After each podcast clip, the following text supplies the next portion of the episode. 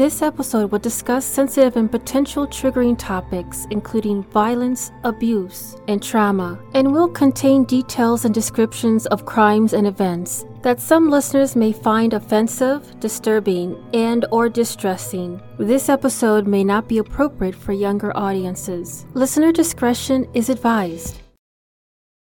Hola, my beautiful humans. This is Jasmine Castillo. And this is MW bringing awareness of murdered and missing Indigenous women, girls, two spirits, the LGBTQ community, Asian American, Native Hawaiian, Pacific Islander, Black Indigenous people of color. These are their stories. So, welcome to Hands Off, my podcast.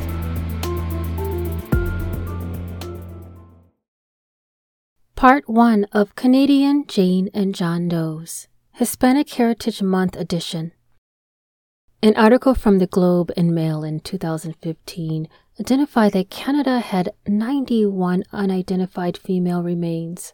There are also 470 unidentified males and 136 cases where the sex is unknown, and all 13 provinces and territories at the time eventually provided a data to the Globe while several jurisdictions took many months to do so, some citing a lack of resources to collect the information. So back in 2015, there was 697 unknown individuals, but that is not the complete count since it does not include very old or very recently found remains. Out of Canadian Jane and John Doe's, here are six of their stories.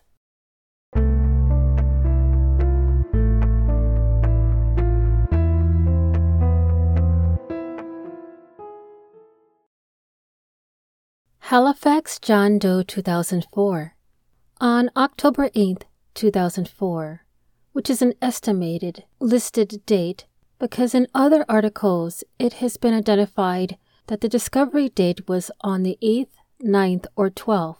Halifax John Doe was discovered hanging from a tree in a forested area behind a Petro Canada station the station is located near Halifax Stanfield International Airport in Halifax, Nova Scotia, near Highway 102. The remains were reported by someone who called the police. And approximately on November 18, 2005, Halifax John Doe was laid to rest before this time, but yet was exhumed to collect additional information. There was artistic reconstruction DNA analysis, and forensic anthropologist examinations. And on November 23rd of 2006, there was a facial reconstruction released to the media. Almost eight years to the date, October 9th, 2014, police announced that they have a DNA profile for Halifax John Doe.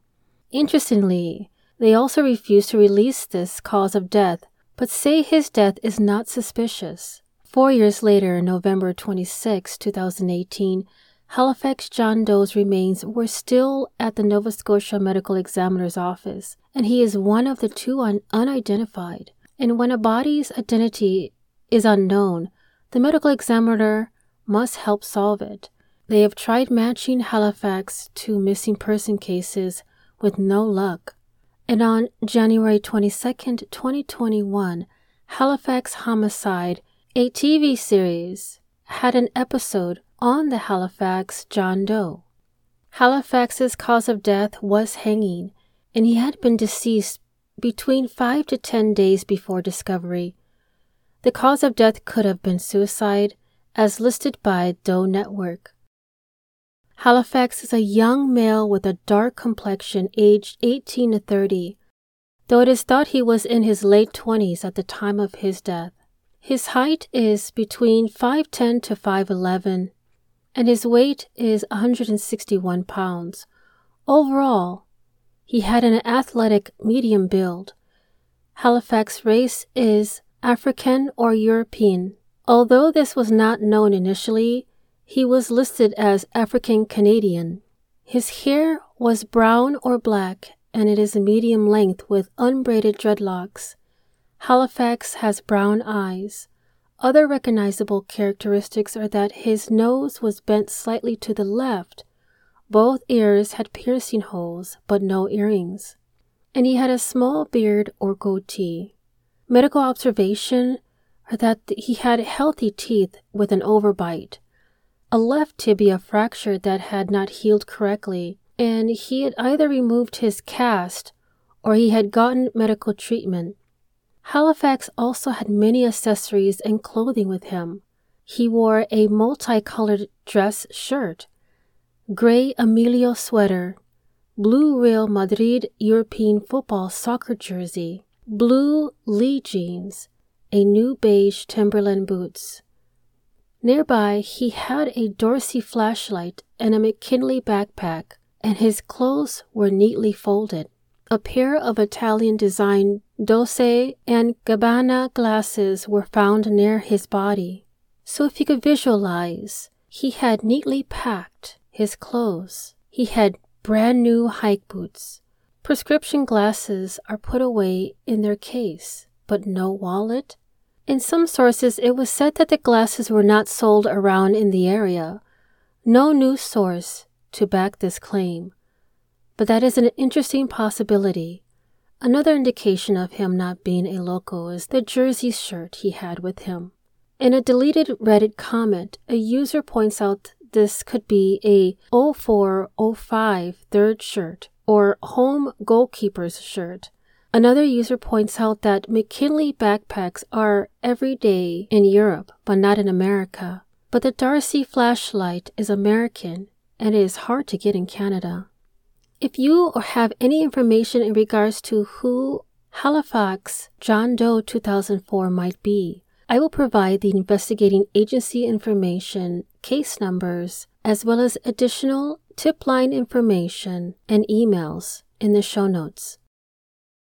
Coquitlam John Doe On July 2, 1998, Coquitlam John Doe's body was found in a wooded area on the 4100 block of Oxford Street, north of the Port Coquitlam Cemetery in Coquitlam, British Columbia, Canada. The person that found him was walking their dog, and the area is described as heavily wooded. Eleven years later, on May 11, 2010, the Doe Network adds him to their program. On July 12, 2018, the investigators that were in charge of his case stated that knowing that this was the 20th anniversary, they thought that it would be a good time for a push. And so the police had asked the public for help in identification. At this point, they have a composite drawing and a DNA profile and have had help from forensic experts. And less than two years later, on February 18, 2020, there was a 3D rendering released to the public and they identified that the jaw, nose, and mouth of this man are very different from the sketch. Coquitlam's body condition was never released. However, we can deduce that it was likely skeletal because there are only digital renderings of his likeness and the 2 to 10 years listed on his death date before being discovered. There is also no cause of death listed. Coquitlam is 30 to 49 years old and has several renderings and sketches available. Coquitlam is often listed as an unknown race. However, his ancestry may have been Caucasian and First Nations. His height was about 5'4 to 6 feet tall. Coquitlam has some distinguishing medical features, such as visible tooth decay and a missing upper front tooth on the left, probably removed one year before death. The upper front tooth is angled, and it was identified that he had Osgood Schlatter's disease, which is a bony bump on the shin below the left knee, probably due to physical sports such as soccer or hockey. Coquitlam had a broken nose which would have appeared crooked. He was wearing the remnants of a red cotton shirt with blue dress pants when found and they were able to collect DNA as well as his dental information. And because of his poor health, it was speculated that Coquitlam was a transient. If you know any information about Coquitlam John Doe, please reach out to the investigating agency, which is the Coquitlam RCMP, or provide an anonymous tip through Crime Stoppers. Edmonton John Doe of 1999. So on July 18, 1999, around 11 p.m., which was a Sunday, firefighters discovered Edmonton in a burnt out garage after an emergency call was made for 108 A Avenue and 97th Street in Edmonton, Alberta, Canada. The firefighters had just put the fire out and were looking for hotspots. The fire had been called into 911 by a witness that had smelled smoke.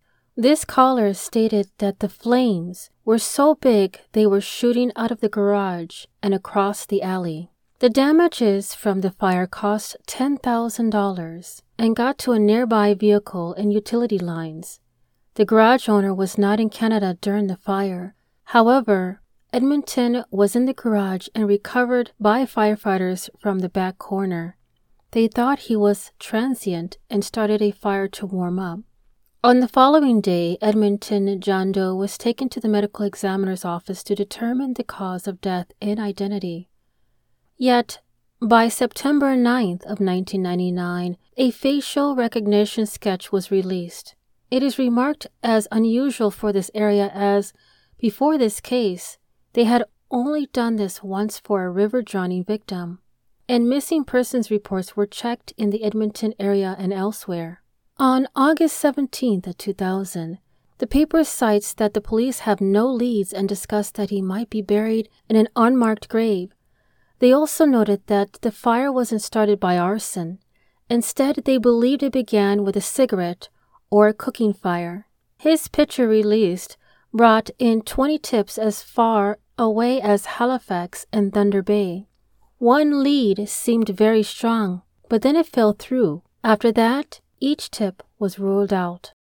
By October 2, 2000, Edmonton's body was released to the public trustee for burial.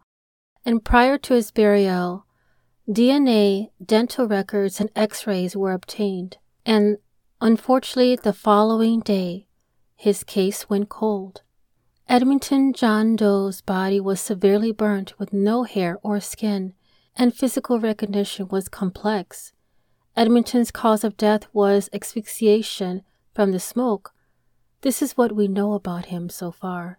Edmonton is a male aged 25 to 40 years old. His weight is about 165 pounds. His height is about 5'8 to 5'10 and is of medium build. Edmonton is a Caucasian and First Nations. It was not identified the length of his hair, but it was the color of brown. Edmonton does have some medical characteristics that could help identify him, including an old nasal fracture with a slight deformity to the right of the nose. Lastly, he has some visible golden teeth. There were items with Edmonton, including a blanket with a pillow. They think this indicates that he was living in the garage. The remains of a blue knit sweater, blue jacket, dark button fly pants, possibly jeans, and cotton briefs. No socks or shoes were found, and the items had been melted. If you have any information on who Edmonton John Doe of 1999 would be, I will provide the investigating agency information, case numbers, tip line, and emails in the show notes. Edmonton Jane Doe 2003 On April 11, 2003, Edmonton Jane Doe was a woman recovered from the North Saskatchewan riverbank near the Riverdale area in Edmonton. She is possibly connected to another unidentified woman and was found in this nearby location in 2006, who was later identified in 2019, though her identity was withheld Edmonton Jane Doe's cause of death remains unknown. Edmonton Jane Doe was identified as either white or First Nations. Her height was between 5'6 to 5'7 and weighing around 176 to 185 pounds. She appeared to have good dental care. Her hair was cut short and dyed orange with dark roots. She was wearing black denim pants, pink briefs, and white socks, and was identified in wearing multiple items of jewelry. One of the jewelries was a medal of Immaculate Conception on a white chain necklace, a black bracelet depicting images of the Catholic saints. She wore four white metal rings on her right hand with no stones, and one yellow metal ring with numerous clear and yellow stones. On her left hand, she wore a yellow metal ring with a clear stone. I will also have photos of her jewelry located in the show notes. And if you have any information regarding the death or the identity of Edmonton Jane Doe 2003, please do contact the Alberta office of the Chief Medical Examiner, the Canadian Crime Stoppers, or emailing of the National Center for Missing Persons and Unidentified Remains. I will have all this information and her case numbers in the show notes. Mossleigh Jane Doe from Calgary Herald newspaper in 2006, two separate remains were actually discovered on the same day. One of the remains was to believed to be found on the reserve likely washed out of an ancient Indian burial site during a 2006 flooding in the area. Yet moments before the first remain was discovered, they found Mossleigh Jane Doe in a field in Alberta. Her bones were found strewn across a field. About 50 kilometers southeast of Calgary, a farmer told police he had not seen the remains there the year before. Mossleigh Jane Doe is believed to have been deceased for at least a year when her remains were recovered. On May 10, 2006, Jane's cause of death is unknown. Mossleigh Jane Doe is identified white or First Nations, and at the time of death, approximately 40 to 80 years old. Her height between 5'2 to 5'6. Her weight, hair, and eye color could not be determined at the time of her death. And her characteristics were a large button osteoma was on her right side of her forehead, a healed fracture on her right cheekbone, multiple teeth were missing, possibly wore a denture plate, and she may have voiced discomfort from arthritic pain. If you have any information on this case, please contact the following Gleichen RCMP, the Canadian Crime Stoppers, or to send an email to the National Center for Missing Persons and Unidentified Remains. I will have all this information and her case number in the show notes. Banff Jane Doe. On April 8, 1979, two hikers discovered a human skull in Banff National Park, Alberta, down a steep bank near Forty Mile Creek, only 200 yards north of the Trans Canada Highway in the vicinity of the Buffalo Paddock. A search of the area uncovered additional remains, including several ribs, a vertebrae, a leg bone, and a shoulder blade. An autopsy was conducted on the partial human remains that determined that she had died between one to two years prior. At earliest, the winter of 1977, or more likely the winter of 1978. The cause of death was deemed to be a homicide, not because of the noticeable marks on the bones, but rather the circumstances surrounding the discovery. Suicide was ruled out because there were no clothes or identification found in the area and investigators deemed it unlikely the deceased was a lost hiker, as remains were close enough to the highway that she would have either seen or heard passing vehicles. Initially, she was identified as Caucasian, but yet later she was identified as an indigenous female between the ages of 24 to 25. And because of how she was discovered, her weight and eye color are unknown. Yet experts were able to determine that she had thick, long black or brown hair and stood between 5'2 to 5'3. She had prominent, high cheekbones, and the teeth present in her upper jaw were in perfect condition. The lower portion of her jaw was never recovered. If you have any information regarding the case, you are asked to contact the Chief Medical Examiner's office or submit an anonymous tip through Crime Stoppers. I will have this information in the show notes.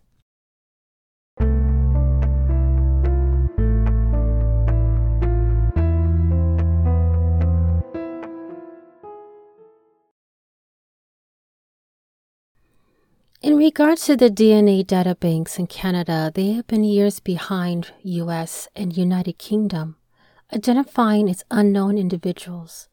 Both countries have national DNA data banks that store and compare genetic profiles from missing persons and identified remains. The Canadian government recently added a tool that will help to ensure that if someone goes missing in one part of the country and is found dead in another, the link between the two cases could be made. And as part of its strategy to address the number of unsolved cases involving murdered and missing Indigenous women, Canada had launched in 2011 the National Center for Missing Persons and Unidentified Remains.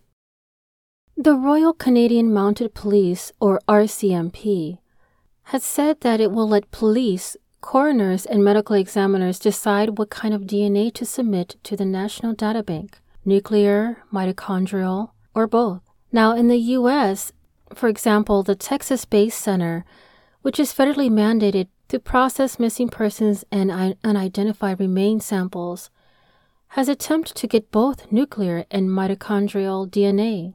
In all cases, when you analyze both types of DNA, it maximizes the potential for successful identification.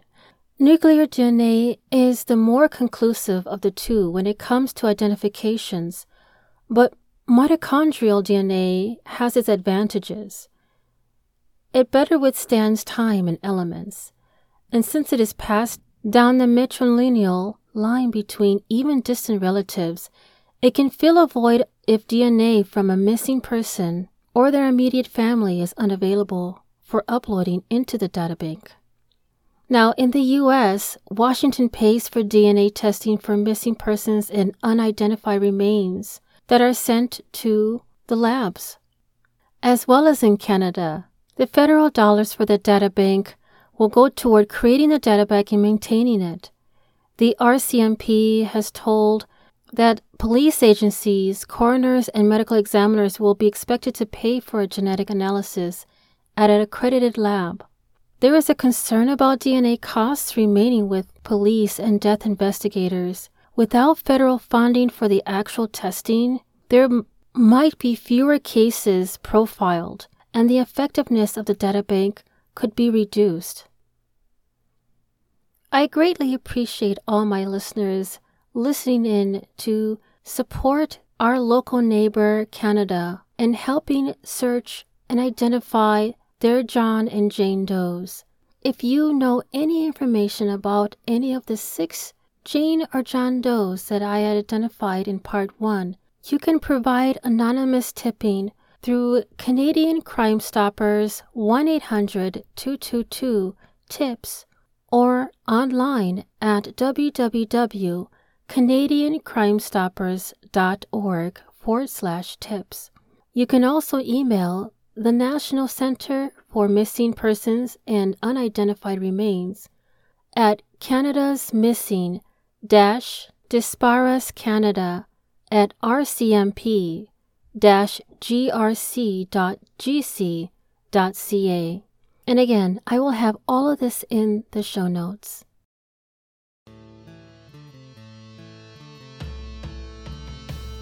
Thank you for listening to Hands Off My podcast.